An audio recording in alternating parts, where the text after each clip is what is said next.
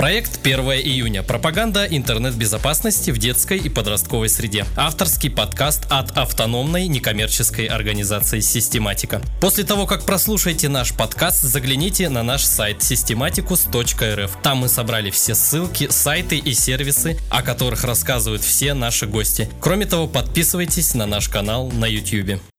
Доброго времени суток, уважаемые радиослушатели, с вами Сергей Ананьев, и сегодня у нас в гостях ведущий эксперт Алтайского края по кибербезопасности Серохвостов Антон Анатольевич. Антон, здравствуйте. Здравствуйте, Сергей. Сегодня мы затронем тему интернет-безопасности и как это видят дети. Ну и вы как человек взрослый, может быть. Как, как это видят дети, они да. же ее вообще никак не видят. Тоже видят. Для родителей, может, все-таки. У родителей иногда заблуждение такое бывает, что можно какую-то программу поставить, и сразу все станет хорошо. Но даже если такая компьютерная программа и существует, то вы, получается, на свой же компьютер только ее поставить, и может он на телефоны, но интернет он везде сейчас. И получается вот просто технологическими вещами какие-то не, не получится детей там оградить от какого-то нежелательного контента. Если они его захотят получить, они его получат. Поэтому больше на воспитании все-таки надо концентрироваться. В сентябрьском номере журнала «Системный администратор» мы статью публиковали «Гарвардский взгляд на кибербезопасность». Угу. Там, конечно, в контексте корпоративной среды что вот есть корпорация, есть инсайдеры, которые вот могут какие-то негативные вещи для бизнеса делать. Но ровно то же самое, оно и в семье работает. То есть вместо корпорации можно семью понимать, вместо инсайдера ребенка и все то же самое. То есть такие вещи очень взаимозаменяемые и как бы аналогия чувствуется, что в зависимости как Э, что семья, что корпорация, это такие структуры, ну, такого смежного, ну, не смежного, как бы, очень похожие друг на друга по иерархической, может быть. Да. Причем я еще один момент отметить хочу. Вот то, о чем я говорю, то, о чем я пишу, это не то, что я придумал, вещи какие-то, это опыт мировой, опубликован ведущими мировыми экспертами в научных журналах. Причем научных журналах такого высокого уровня, которые в индексе Scopus состоят. Это знак такого высокого научного признания. В частности, такие журналы, как Harvard Business Review, Массачусетский обзор технологий и ну, это вот основные. И помимо этого есть еще специализированные журналы, которые чисто на информационную безопасность направлены. И вот все, все, что я говорю, это вот с этих источников. Плюс ЮНЕСКО очень озабочена вот этой темой безопасности детей, в особенности вот воспитательного контекста такого педагогического. И вот есть такая женщина, Дженнифер Гидли, это доктор психологических да, да, наук. Да, да. Она является президентом Международной ассоциации футурологических исследований и очень большой активист ЮНЕСКО, и вот она очень такие мощные вещи говорит. И вот статью-то я одну уже упоминал, что Гар, Гарвардский взгляд на кибербезопасность. Там ее, там ее слов нету в этой статье, но uh-huh. есть у нас еще одна брошюра, энциклопедия безопасности детей, uh-huh. Которая, кстати, получила положительную оценку со стороны краевой администрации Алтайского края и даже Министерства образования Российской Федерации. Вот там она ну, ее, ее канва, она вот как раз на вот этих, на мнении Дженнифер Гидли построена, и она там очень глубоко разбирает вот что вообще надо сделать, чтобы у детей все было хорошо. Причем в универсальном таком плане, там не только на кибербезопасность, но оно, угу. но оно и на кибербезопасность тоже вот очень плотно все это. Понятно, что вполне очевидно, что это проблема ни Америки, ни Штатов, ни какого-то другого государства, даже не России, ни стран СНГ. Это уже принимает такой характер глобального уровня, да? И так все-таки, вот если посмотреть, окунуться в проблему полностью, что бы вы посоветовали как родитель, чтобы хоть как-то себя вот в этом бурно развивающемся сфере интернет как-то обезопасить себя, своих детей? Если позволите, я вот несколько вырезок из статьи «Гарвардский взгляд на кибербезопасность» зачитаю. Ну, и хочется верить, что это вдохновит на то, чтобы ее полностью прочитать. И вот если ее читать, там уже вот методология угу. такая вырисовывается. Не то, что там прям все вот есть, что вот только ее прочитал и сразу понятно все угу. делать, но там прочитав ее, понятно будет в какую дальше сторону ну, копать, да. чтобы вот обеспечить эту понятно, безопасность. Понятно. И эта статья, как следует из ее названия, она опирается на методические разработки Гарвардского университета, и вот несколько тезисов оттуда. Основные угрозы кибербезопасности имеют нетехнологический характер. Они находятся в человеческом сознании в форме любопытства, невежества, лени, самолюбия. Это вот одна цитата, следующая. Современные инженеры кибербезопасности – это прежде всего социальные инженеры, а кибератаки, не включающие в себя элементы социальной инженерии, сегодня считаются старомодными. Следующий. Наиболее распространенный и наиболее эффектный инструмент кибератак – это социальная инженерия, в частности фишинг. 2016 год был худшим с точки зрения количества успешных фишинговых атак, с ростом в 65% по сравнению с 2015, который в свою очередь по сравнению с 2014 тоже растущей тенденцией отметился. А что такое фишинг? Фишинг – это когда тебе приходит письмо, которое кажется от какой-то законной организации, от какого-то ну, законного да, вы приходите по ты либо вредоносная ссылка, либо да, либо вредоносная программа, которая уже там может либо конфиденциальные данные mm. какие-то похитить, либо вирус какой-то запустить, шпионить, прослушивать. Может и вот э, к вопросу о том, что же все-таки делать, чтобы обезопасить. Спасить. В одной из статей гарвардских специалистов такой термин ввели, как ментальный фаервол. То есть вот все, всем известно, вот в компьютерах там фаерволы такие есть, то что ее устанавливаешь и там, чтобы черви всякие сетевые к тебе не проникали, чтобы там сайты какие-то ограничивались. И вот то же самое в нашем сознании, в принципе, надо устанавливать. И вот интересные мысли. И как там... это сделать? Ну понятно, что на программном уровне это довольно просто. А что вот, вставил а вот флешку, сейчас, сейчас скачал с интернета, а на ментальном уровне это. Вот очень... момент такой есть, что ментальный фаервол для психологических операций, то есть вот такой термин. И, и там вот говорится под вот этим заголовком, что основа психологических операций это культурно-нравственное воспитание человека, которое включает в себя духовные, психологические и социальные аспекты. Культурно-нравственное воспитание – это та основа, которая дает человеку возможность преодолевать страхи, стоять на своем, сохранять силу воли, поддерживать заряд вдохновения. Таким образом, успех психологических операций определяется потенциалом нравственности человека. Поэтому эффективность психологических операций прежде всего зависит от понимания того, каким образом функционирует человеческое мышление, каким образом устроено человеческое сознание. Таким образом, безопасность в интернете вот эта вот кибербезопасность, она начинается с науки самосознания. То есть надо понять, кто я. И, вот и уже, каково твое положение. И да. вот уже от этого все идет. А вот момент такой, это вот Дженнифер Гидли об этом пишет, вот проблема, почему у детей проблемы какие-то возникают, они потому что не знают себя куда деть. И вот в чем это коренится, то что у нас сейчас в обществе какой-то такой поверхностно сконструированный социальный смысл наблюдается. А молодежь-то она проницательная. То есть она вот видит, что ну, вроде что-то говорят так пафосно, а пустышка на самом деле. И они не, вдохновлены, не, вдохновляют. не вдохновлены этой пустышке следовать. И получается... Ну, в широком смысле получается, что современные дети, они не чувствуют какой-то смысл. Смысла, не, они не видят смысла в том, что их окружает, и, как говорится, если они почти начинают забивать свое пространство и время ну, какими-то искусственными пустыми вещами.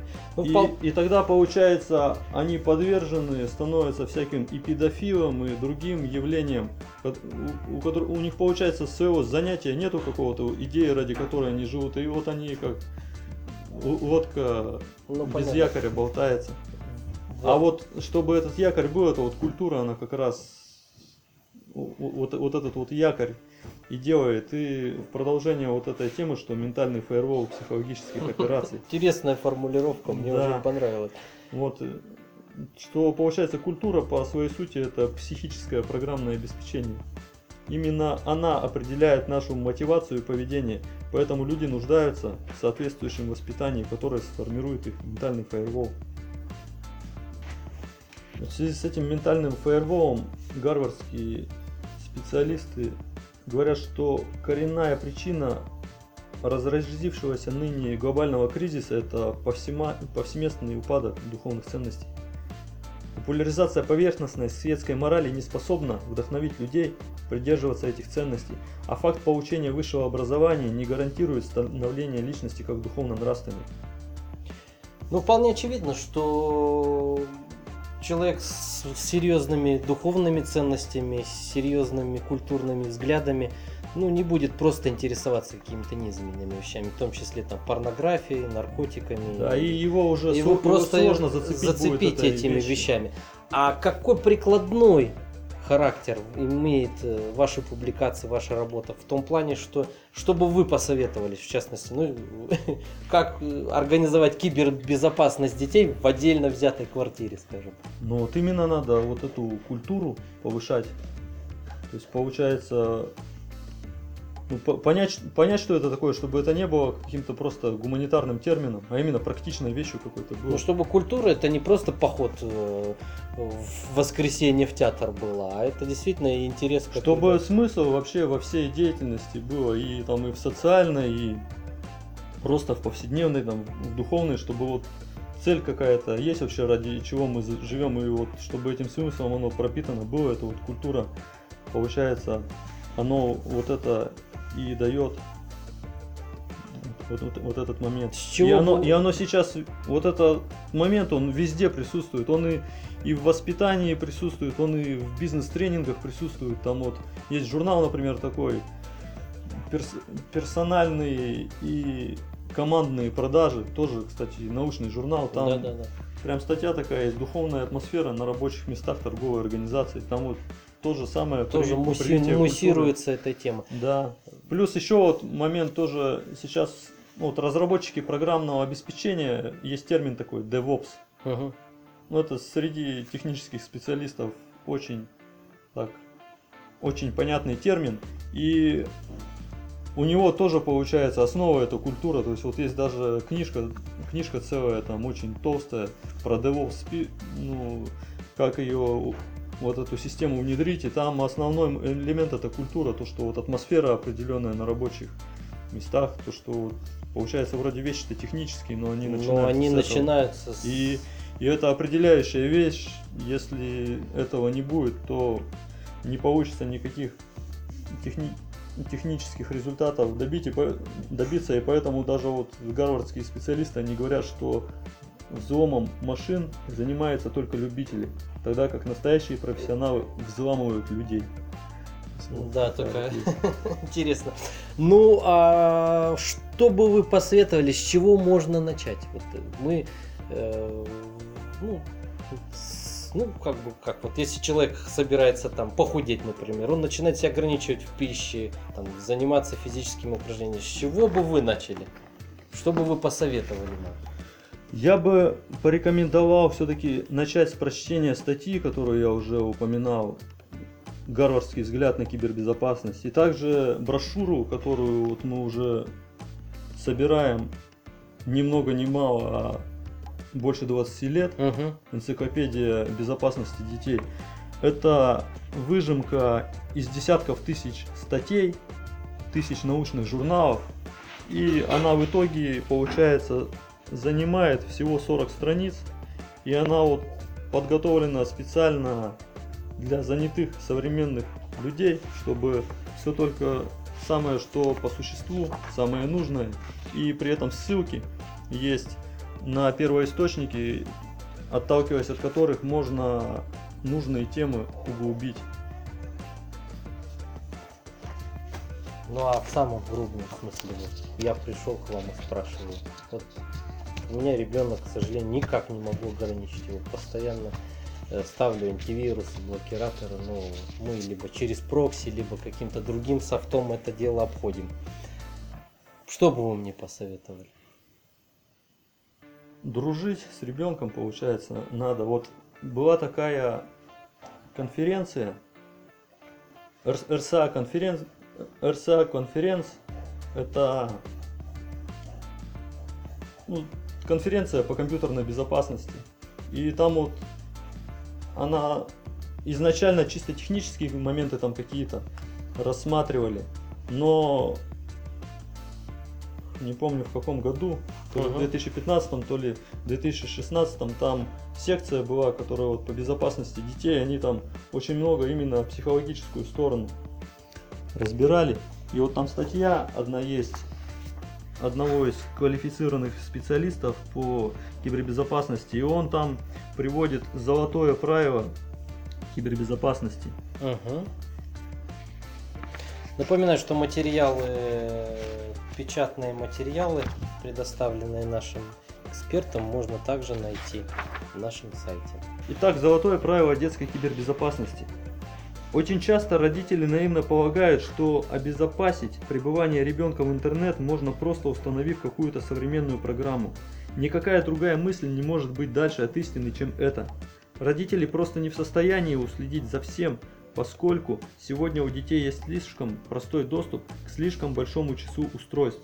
Кроме того, безопасность в сети это не столько техническая проблема, сколько поведенческая. В частности, каким образом дети взаимодействуют и общаются в сети с другими. Поэтому в конце концов ключ к обеспечению безопасности детей это образование. Образование детей и их родителей. Успех образовательного процесса заключается в том, чтобы наладить взаимодоверительный контакт. Иначе говоря, будучи родителями, мы должны не только излагать детям свое послание, но также и к, и к их словам прислушиваться. Мой любимый педагогический прием, говорит выступающий на конференции РСА, это попросить ребенка научить меня, глупого родителя, пользоваться высокими технологиями. Гениально. То есть вот, в принципе, вот... Стать на какую-то можно вот от общую платформу с ребенком. Не то, что на общую, а чтобы он почувствовал, что, что он, он выше. Может, он выше даже, да. это вообще выше. Попросите детей показать, какими они программами пользуются, что они в них делают и каким образом. Установив таким образом контакт с ними, спросите детей, не доводилось ли им в сети попадать в опасную ситуацию, не, не сталкивались ли они там с подозрительным поведением или неуместными действиями своих сверстников. Так в непринужденной беседе вы сможете сосредоточить внимание детей на важных с вашей точки зрения ключевых моментах.